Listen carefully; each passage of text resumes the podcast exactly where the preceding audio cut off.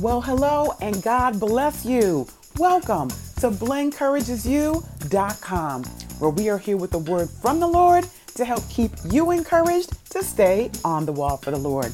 My name is Blen, and as always, I give God praise, glory, and honor for being here with all of you on this episode number 256 of our podcast. Well, BCU family, we've got a follow up from our time together last week. So please go ahead and take this time to get your Bibles, your notebooks, something to write with, a snack, and settle on in. Blen Encourages You is coming to you with Psalm 1, Part 2. That's what's coming up next.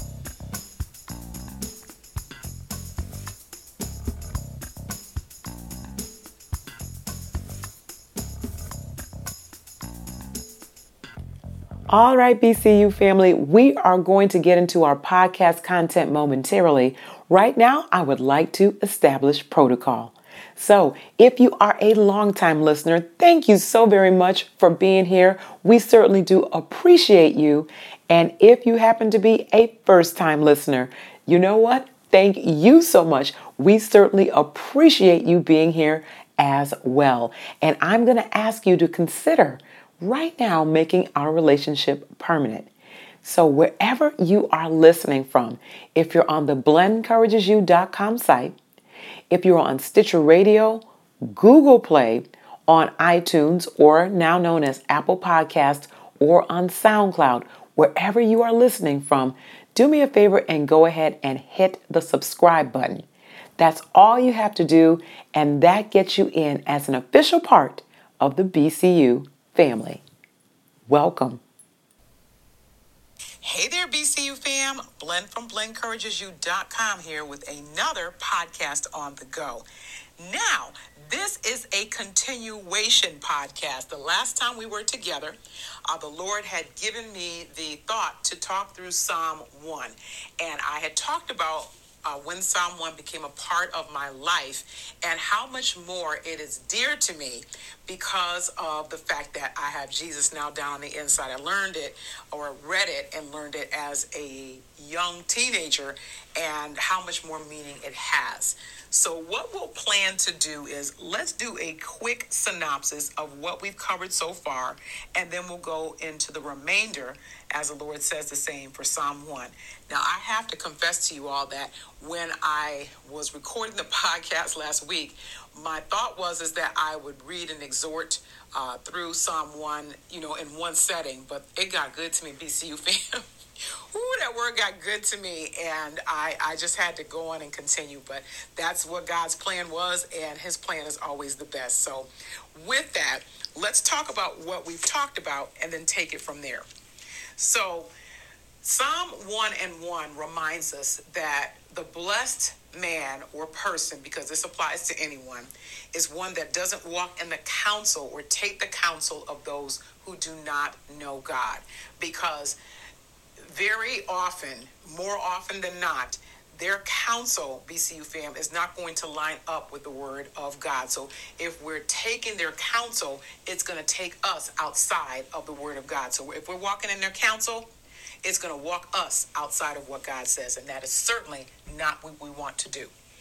Nor stands in the way of sinners. So what the psalmist is saying here is, is that we don't want to stay so long with those who are sinners. We're either sinners or we're not, right? You're either saved or you're not.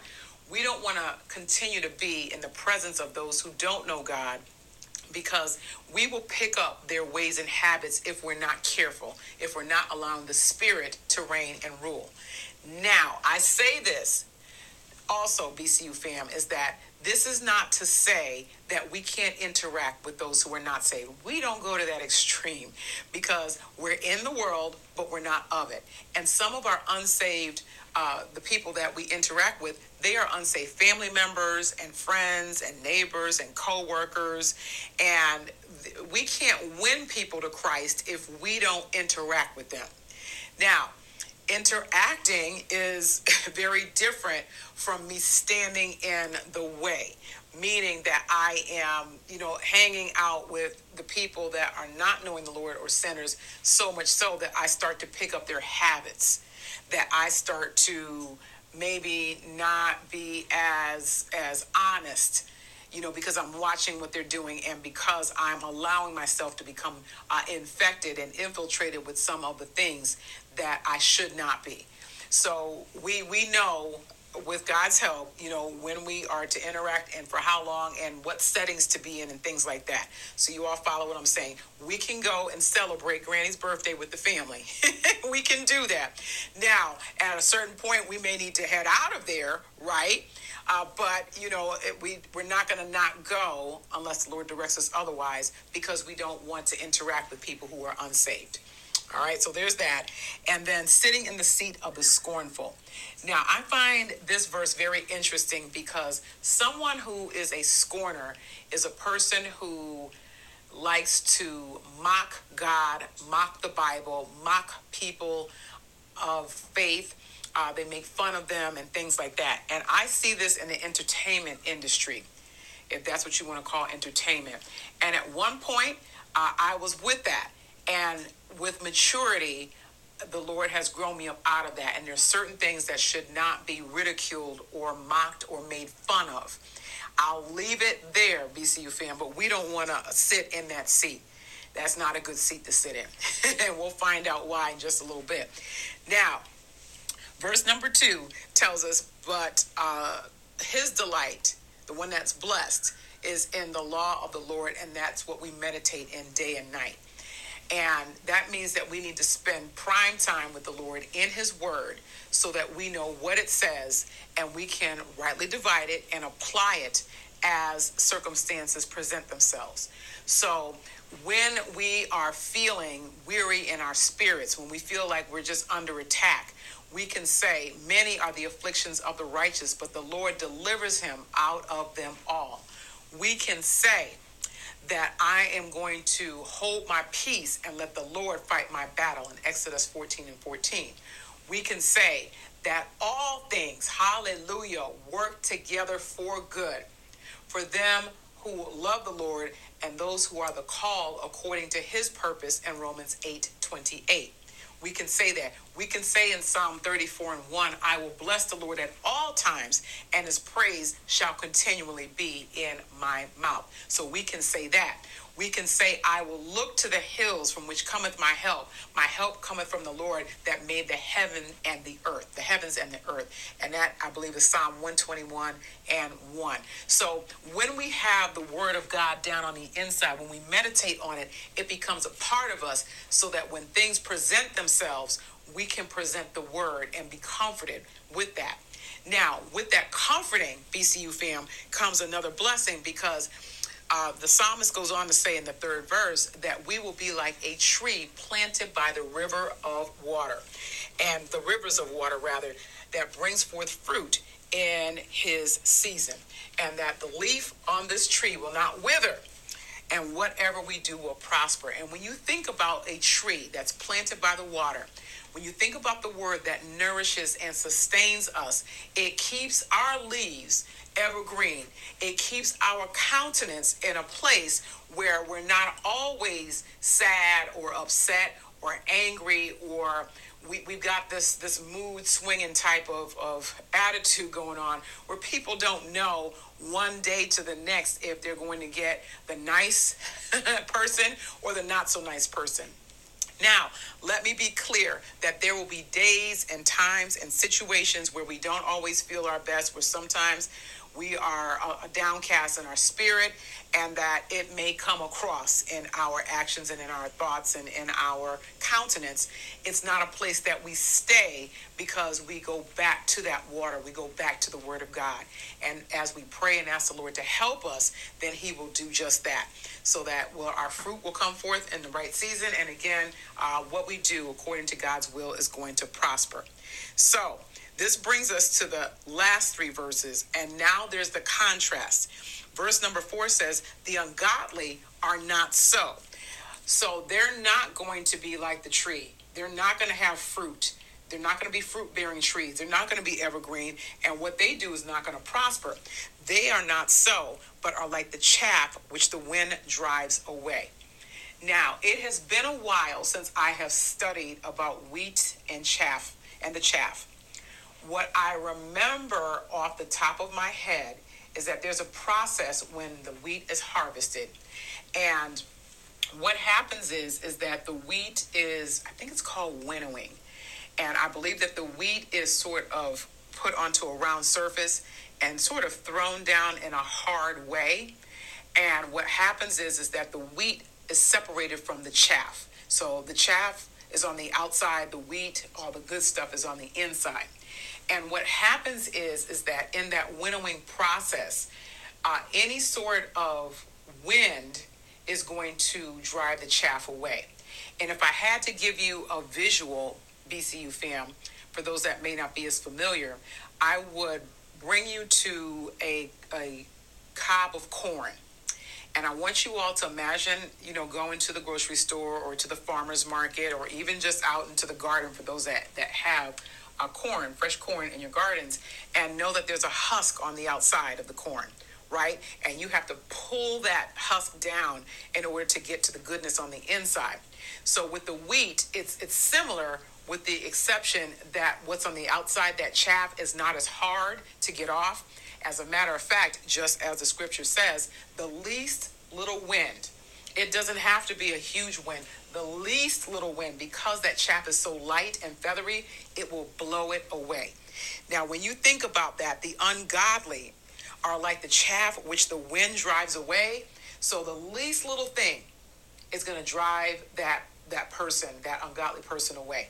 So they don't know where their end is going to be. They don't know when that wind is going to pick them up and carry them out.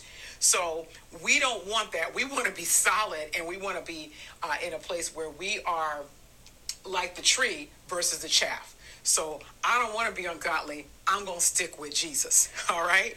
Now, verse number five says, Therefore, the ungodly shall not stand in judgment. And I, I was reading in, I believe it was the Amplified version that says, will not stand unpunished in judgment.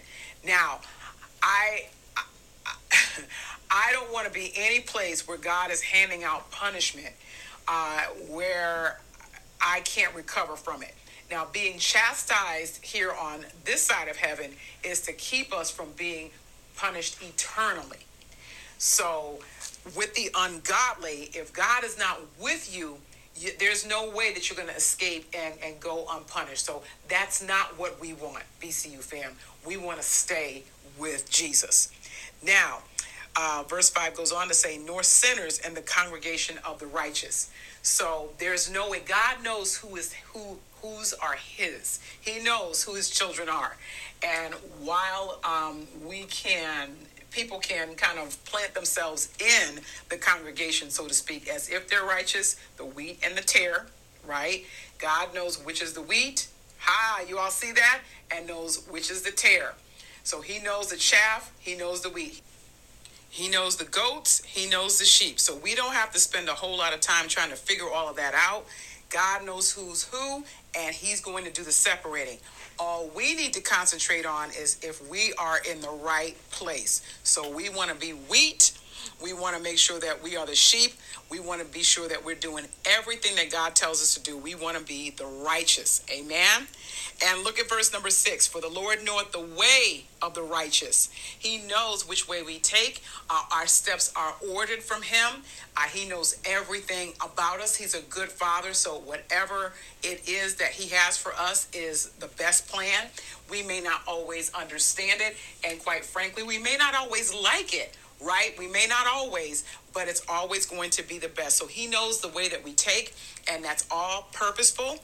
And then verse number six leaves off and says, But the way of the ungodly shall perish. And when I think about that BCU fam, again, it goes back to the ungodly. It's it's only one of two sides. You're either godly or you're not.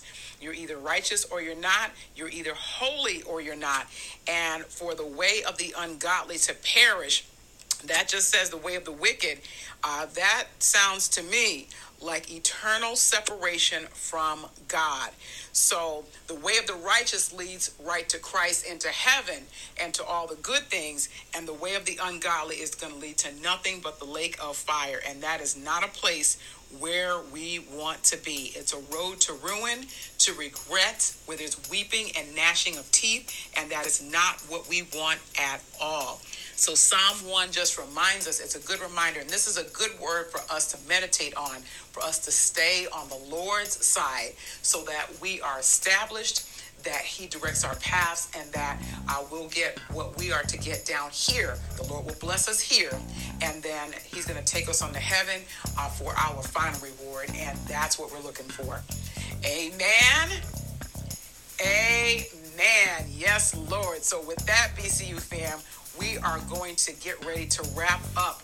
And I am very prayerful that you enjoyed uh, our Psalms 1 exhortation. I know I did. It was a blessing, and I praise God for it. So let me know what your thoughts are. What you can do if you're not already on the blencouragesyou.com site, please make your way there. Head down to the comment section. Let us know your thoughts, and we can continue our conversation. So with that, BCU fam, this is Blen from blencouragesyou.com here signing off. Thank you all so much for listening and for your prayerful support. And until the Lord has us together again, may He bless you, may He keep you, may He make His face to shine upon you and give you all peace as you stay on the wall.